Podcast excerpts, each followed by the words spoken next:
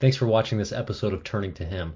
I invite you to just take a few seconds right now at the beginning and subscribe to this channel so that you can get more videos like this in your feed. Thanks again.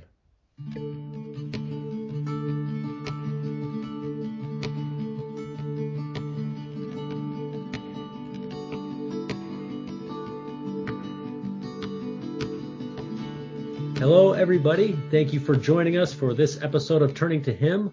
I am Zach Batty, and I am here with Sierra Silva. Sierra, how are you doing?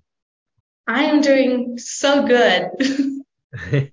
I'm I'm glad uh, we're recording this on uh, daylight savings transfer time, so I'm glad that we were able to make the connection. We are either both turned our clocks or we both didn't turn our clocks. So I did not. okay. Well, either way, it worked out well. Tell us a little bit about yourself. Yeah. So I'm actually a senior at BYU Idaho in Rexburg. Um, I'm studying marriage and family studies, and I graduate this upcoming July. Um, I'm actually from Southern California, Los Angeles area. If people don't know where that is, just look up Mojave Desert or Palmdale. You just get a brown desert area. That is literally where I'm at. so that's where I'm from. Um, I'm actually the youngest of six kids. So like, I got to be raised by five dads and two moms in a way in my family. And I'm actually an aunt, soon to be 16 nieces and nephews, ranging from almost a year to 10 years old this August. Oh, congratulations. That's got to be fun. Thanks. um, okay, well, what what took you from LA to BYUI? um, well, God. really. Um, I vowed to never go to college in Idaho, like to BYU Idaho especially, because three of my brothers lived here and they went to school here. So a lot of faculty read my last name and they're like, ah, we know. I know who you are. And I'm like, great. okay. But yeah. well, I want to I want to hear that story, but I want to hear it in context. So tell us about growing up in LA, um, were your parents members? Were you raised in the church? How yeah, I was raised in the church actually. Um, my parents are both converts before they met. So technically, me and my siblings were all firstborn generation born in the covenant in, in a temple marriage. So like we're the first generation on both sides in a way. And I was raised in a valley where my dad and my mom went to high school, but during a different time. My dad was four years older than my mom. So, like, they barely missed each other. But at the same time, kind of funny story before my mom met my dad, my dad dated her older sister before they met. so that right there is actually a very funny small world how my dad's like, Yeah, I knew about your mom. I just didn't know who she was because I went on a couple dates with her sister. Right. So, that makes family reunions fun, I'm sure. So fun. I get to hear weird stories I never hear, or even same ones I've heard multiple times where I'm like, oh, I know where this is going. And there's a new situation where I'm like, I didn't know that happened. Like that wasn't added in last time. Yeah. So it's like new bits of information were added in. But um growing up in that area, especially in the high desert county part of Los Angeles, it was a very unique time, really. Um, the church is a huge minority group up up there in that area because in my high school, I was in a graduating class of 850 students, and maybe 20 students were members of the church. Wow. So I was more welcomed by non-members because they're like they didn't know that my beliefs were very similar to theirs, but in a way different at the same time. And I was very well known in my valley. My family were really well known because my dad did real estate majority of my life. And my dad has held several leadership callings from stake level to ward level. So like my family were really well known in the tri-stake area. They see my last name and they're like, ah, you're Jonathan Diana's daughter. And oftentimes I meet people that I'm like, ah, yeah, my mom dated you. I know about you. Kind of like a weird but yet small world situation. Yeah, yeah. So, I mean, both in the community and in the church culture, the Silva family is known. Yes, because all my dad's siblings are in we're they're in the range of 20 minutes from each other. Okay. So like everyone's like, oh yeah, your uncle does this. I'm like, yeah, he does that. But for my mom's side, um, everyone is in Utah. So like for her, it's like she made a name for herself because her mom joined the church in that area. Okay. Now you yeah. had a graduating class of 800. How big was your town that you grew up in? A couple hundred thousand, like 100 to 200, 100,000 in my in my city. Okay. That's a lot of pressure. Yeah. Tell me about that. Um, I guess the pressure. So one of the biggest pressures we had to I had to face myself was Proposition 8. I was 12, so in 2008 I was 12 when they were trying to legalize gay marriage in the state of California, and it was very hard because I did lose a lot of friends because they didn't see that I still loved the community, but there are some things I didn't fully agree or support, even though I'm like, you know, I'm doing what Christ has done. Love the sinner, not the sin. And so I try to do that, but I still lost a lot of friends in the church and outside the church. So it was it was very hard during my junior high years, but as soon as high school hit, I found true friendships during that time where I'm I'm still in contact with them. But they are like, hey, I know you've been wanting to get married. Like marriage is really big for you, especially in your church, but we hope that one day you do get to find as we have found that ourselves. Mm-hmm. So it's like it's hard, but it ended up being such a great inspirational experience where I got to make people's days better in high school. And they know, knew me as the person who was, it didn't matter where you came from. I don't care about your religion. I don't want to force religion onto you. You don't have to force religion onto me, your beliefs onto me but I'd rather have a friendship and have a civilized discussion and actually talk about things that really matter in life. Yeah. So it sounds like at a really young age, you were given opportunities to learn how to um, agreeably disagree. Yes. I forget who. There was a general conference talk about that. Do you do you know what I'm talking about? I think I know who you're talking about. I don't remember the name either, but it was a really good talk. It came out maybe in the early to late 2000s, I believe. I'm not yeah. sure, but it was a really good talk. And ultimately, I learned to agree to disagree with people, but also have a thick skin where things that may be degrading literally didn't matter to me anymore. Okay. Yeah. Um, how how did you develop that? Because there's a I feel like there's a difference between just forming a callus to where you don't feel it, nothing matters to you. And I don't mm-hmm. know if that's super healthy, as opposed to being able to properly filter out, hey, I'm being attacked here and I'm not going to let that affect me, but I still am going to let in all the good. Yeah. Um, I guess something that happened that really helped me see that was probably my youth program. Um, when my family moved into a new ward and I hit young women's age when I was 12, um, I was not very warmly accepted by young women. Even though I was warmly accepted by the leaders, one of them was actually my mom. She was in the young women's presidency. And um, it kind of hurt for a long time of either being told or being treated that I didn't matter and I was not worth anything in my life because either they would girls would use me just to get closer to my brother because my brother was one of the nicest guys. And so they just used me as kind of like the channel to try to get closer to my brother. Mm-hmm. And for a long time, it really did hurt. And I was really negative towards it to the point where I was talking to my brother at the time. And I was like, you know, you're going on your mission. Good for you. I am done trying in the church. I am done trying to be kind to people. It's it's gotten to the point where I had to decide if I should stay or leave.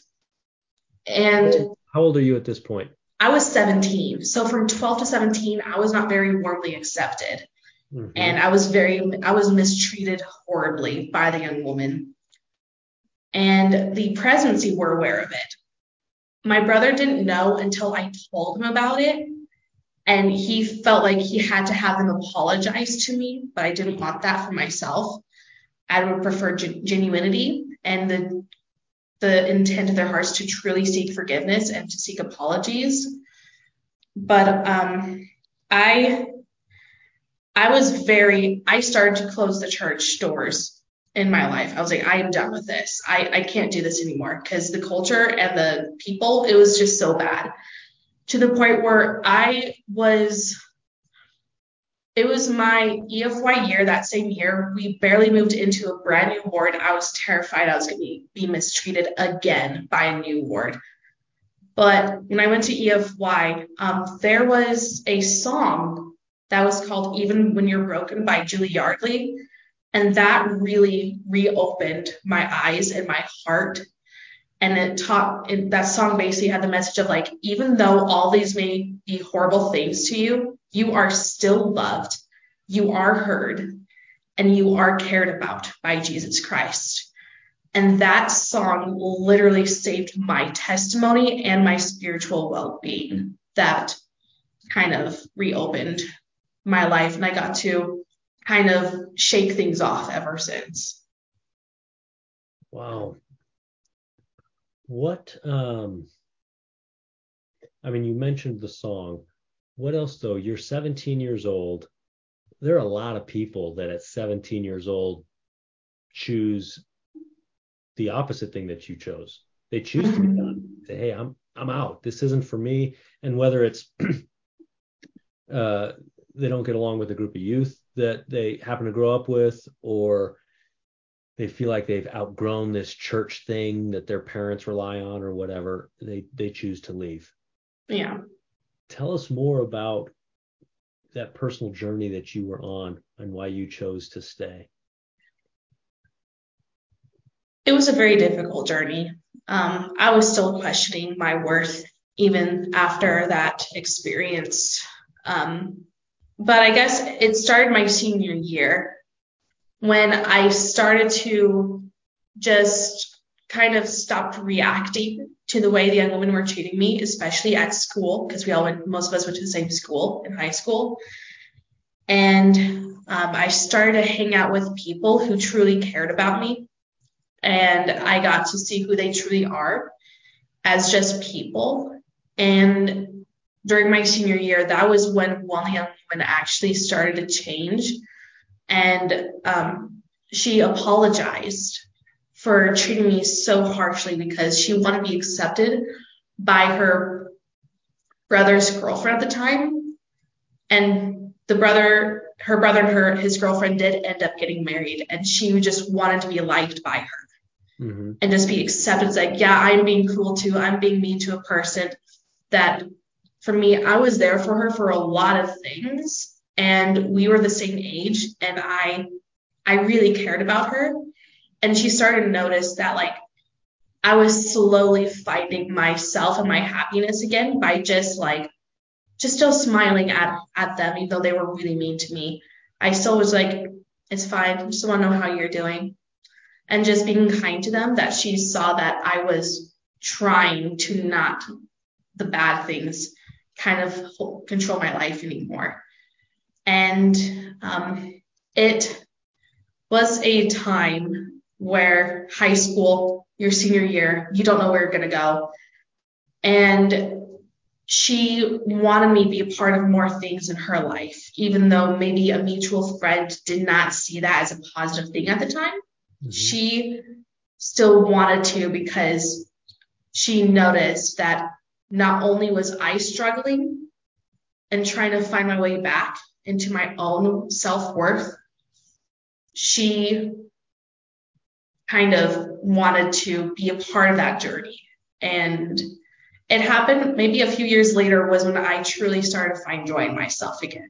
Because it takes time to heal from such hardships, especially for a long period of time. And we still stay in touch once in a while, but she was grateful that I was still that I started to open myself up again and just still try to remain kind, even though my kindness was shut out for a short period of time. Yeah. Sierra, during this time of, you know, 12 to 17, when you're kind of starting to be in this valley, this deep valley, mm-hmm. who was on your team? Who was there with you?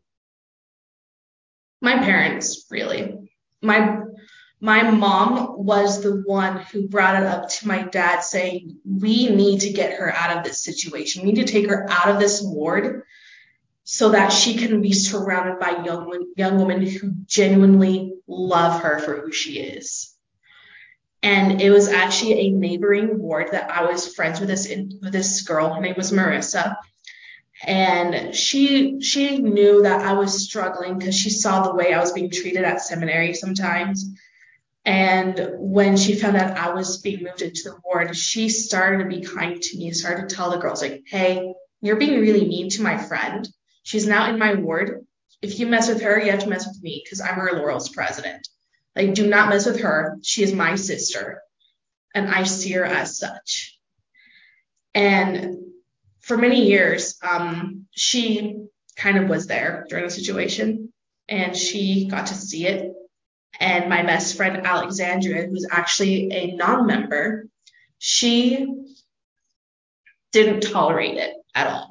She didn't like people that treated other people with something that is opposite of Christ. And she did not want me to feel that way. So she and I just spent so much time together after school every day to make sure that I felt worth living and worth being loved. Yeah. Was there um was there ever a time that you considered self-harm? There there were times, yes, mm-hmm. that um, it got to the point where one of the girls practically told me that I should unalive myself because I was not worth living or worth being loved by God Himself that he'll never like love a girl like me and that it's better off I just don't stay on earth anymore. And that was that was the part when it hit my mom the most, realized that I was in a very dangerous situation. And she started noticing signs that I was more isolated. I was more depressed.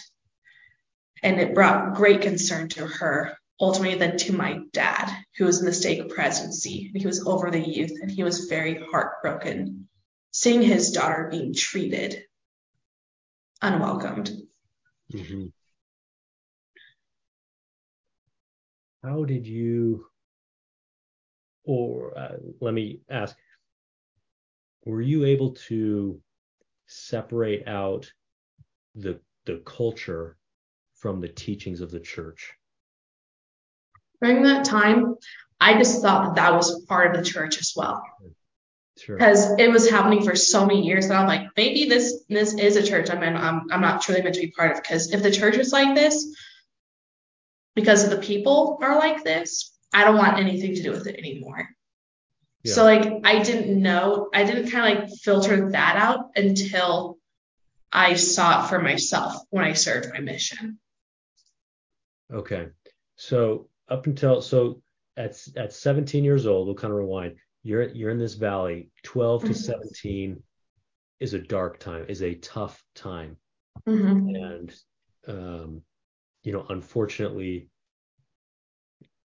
you find yourself in a group of youth that um,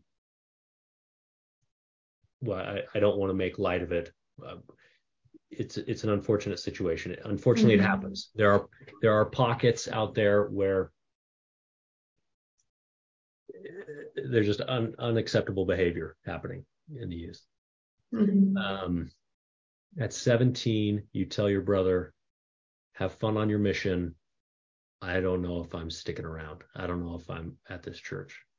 Mm-hmm. Um, but then you just mentioned that you went on a mission. So yeah. take, take us from 17, I don't know if I'm sticking around to, hey, Bishop, I want to fill out my mission papers. Um, that's actually a very unique story in its own. And um, when my brother was on his mission, that was the most I felt alone because he was always there to protect me in high school. How much older is this brother? He's two years older than me. So I went to high school with him my freshman and sophomore year. So he was a junior and senior when I was with him. And um, he gave me a little bits of encouragement. I still have one of his emails that I still have saved in my archives. And he told me to study grace and humility. I pushed that off for about eight months after he left. So, like, maybe in August, Septemberish was when I truly started it. He was still within this first year of his mission. And I started to study grace. And then it turned into um, having that spear again in my life because I did not read the scriptures every day during that time. I was very depressed. I just had no motivation whatsoever. And I came across third Nephi about Christ blessing the children and teaching them with the angels. And it was at that moment on New Year's Eve and during that time when I was reading Book of Mormon, I read four four books in the Book of Mormon to finish reading it. And that was when the realization hit me of just like, you may be struggling now, but imagine if you stayed in the church and you stayed active and you were actively started actively participating again. You will help so many young women on your mission by helping them see that you that they are loved, that they do matter. Because you have gone through things that may be similar to what they will be going through during that time. And that was maybe by my 18th year, like a whole year later, was when I was like, you know what? Just because girls may be mean, girls be girls, guys be guys. The culture of the church be the culture of the church, but that is the culture, not the doctrine. And for three years, actually, I was working on my mission papers. It was an on and off battle because I didn't have the money at the time, or I just did not feel personally ready, and the Lord needed to prepare me more. And by my 21st birthday was when I was finishing up my last bits of my mission papers. And I got my mission call that May, and I got called to serve in Utah. Utah, of all places, I don't know why, but at that moment, I knew it was for a reason. And I got to help so many young women with so many answers to their questions that I was able to help them with because I knew what it was like to not feel like I was mattered. Like I was not mattered whatsoever or even loved. So like they understood that I knew where they were coming from. Yeah. So it it sounds to me like um you followed the you followed the the instructions that we have all heard a thousand times but because of the simplicity sometimes it's hard to to apply it into our lives of look if you want to know if it's true read the scriptures pray about it have an honest conversation with god and attend church yeah amazing how that works it is. It's like finding your own little something that my mission press always taught me of if anything, if there's any trials, find your own little personal sacred grove where you get that peace and that reassurance you need in order to feel that love from him. Okay, so you serve your mission in Utah. Sounds like you had a fantastic time there. That you're able to relate to a lot of the young women who probably mm-hmm. are saying, this missionary can't relate to me. This missionary, she doesn't know where I'm at. She doesn't know where I'm coming from. Yeah. Wow, that's fantastic. Like, oh, go ahead. Yeah, I ended up like when it came to that situation, I loved how you brought that up because um my there was a it was a joint stake activity where the sister missionaries were doing a Q&A questionnaire with the young men and the young woman. But my me and my companion were assigned to a specific ward of young women of maybe 60 girls. And after that whole q&a ended um, this young woman came up to me and she was like, you are the reason I was praying to God before this is if my answer is not if my question is not answered tonight, I will commit suicide tonight. I will end my life. Mm-hmm. And because of the fact that I answered a question, it was an anonymous Q&A where we didn't know who wrote the questions. We just answered the questions that were given to us. And my experiences and my counsel literally saved her life. Hmm. And now she is actually married in the temple with a couple of kids now. That's great. Yeah. That's great. Um, tell me about how this has how how all of this has helped you turn to your savior it was it's it was all about trusting in myself and letting myself open up to that love. Um i was i was terrified of feeling christ's love because i felt like it'll be too much for me to handle or it would not be enough. But during that trial in my life, I, um, it was the Book of Mormon and the music that was put up by the church during that time that really helped me turn more towards Jesus Christ and feel that love, that peace that I need during trying times.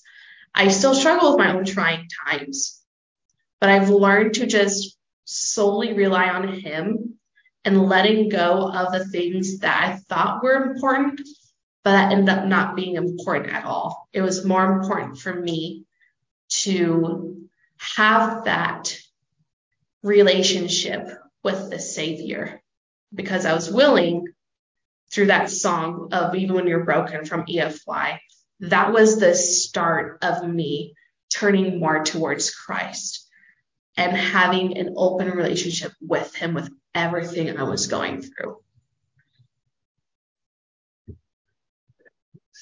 Sierra, maybe just kind of wrapping up here, what do you say to the young woman or the young man who is you when you were 13 or 14 years old? And maybe maybe they either just got that text that says, "Hey, you shouldn't even be here. Why don't you just do us all a favor? Or they just came home from the youth activity where, for the 15th time in a row, the knucklehead in the back row is whispering dumb things in their ear. You know what I mean? What do you say to that person? First step I would give, there are three steps that I would give that I've received in my life. One of them, talk to a leader. That is number one.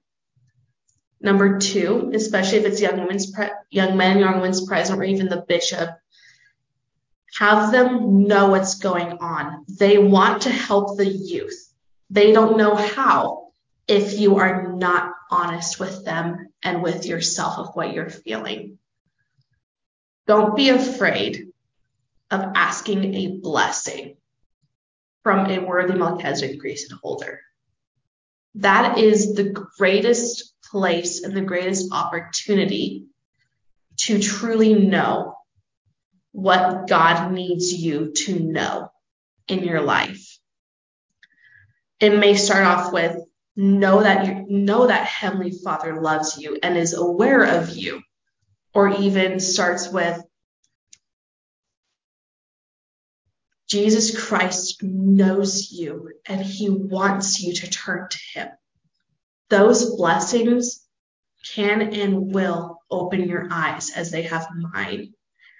And the last thing, if you're living near a temple or you're not, seek Christ in a prayer and just kneel and start speaking out loud that is when he's the closest, is when you truly open up your heart.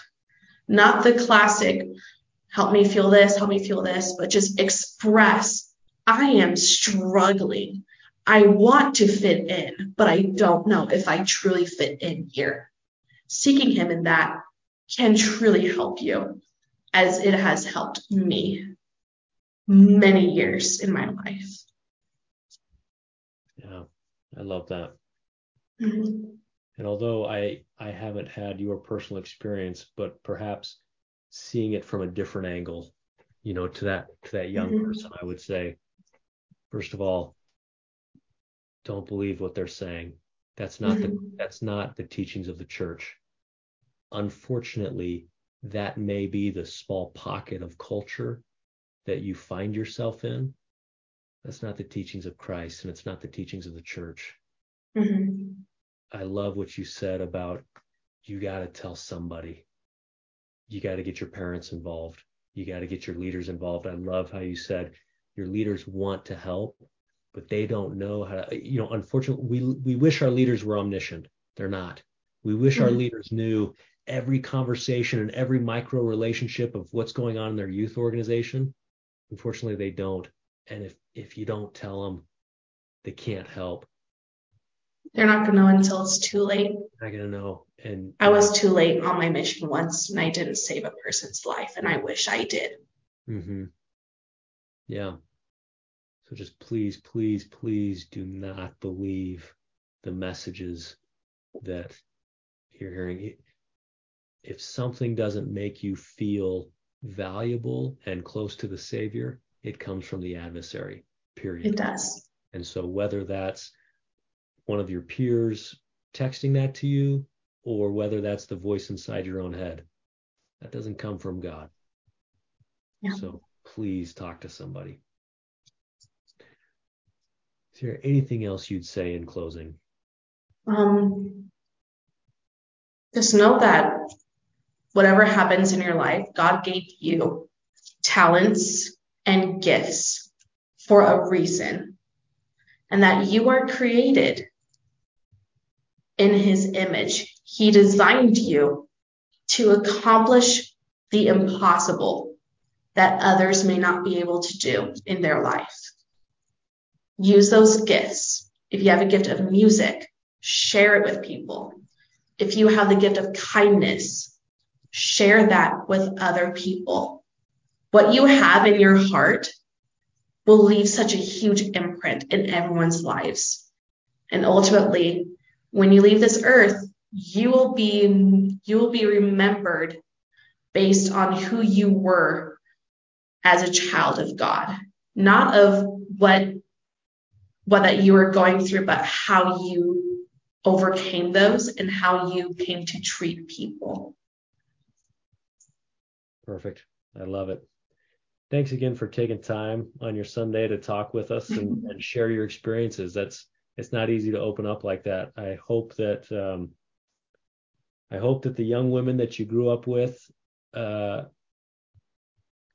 have also grown mm-hmm. and that they can be a positive influence to their their peers and their daughters and and we all need forgiveness and we've all done mm-hmm. dumb stuff.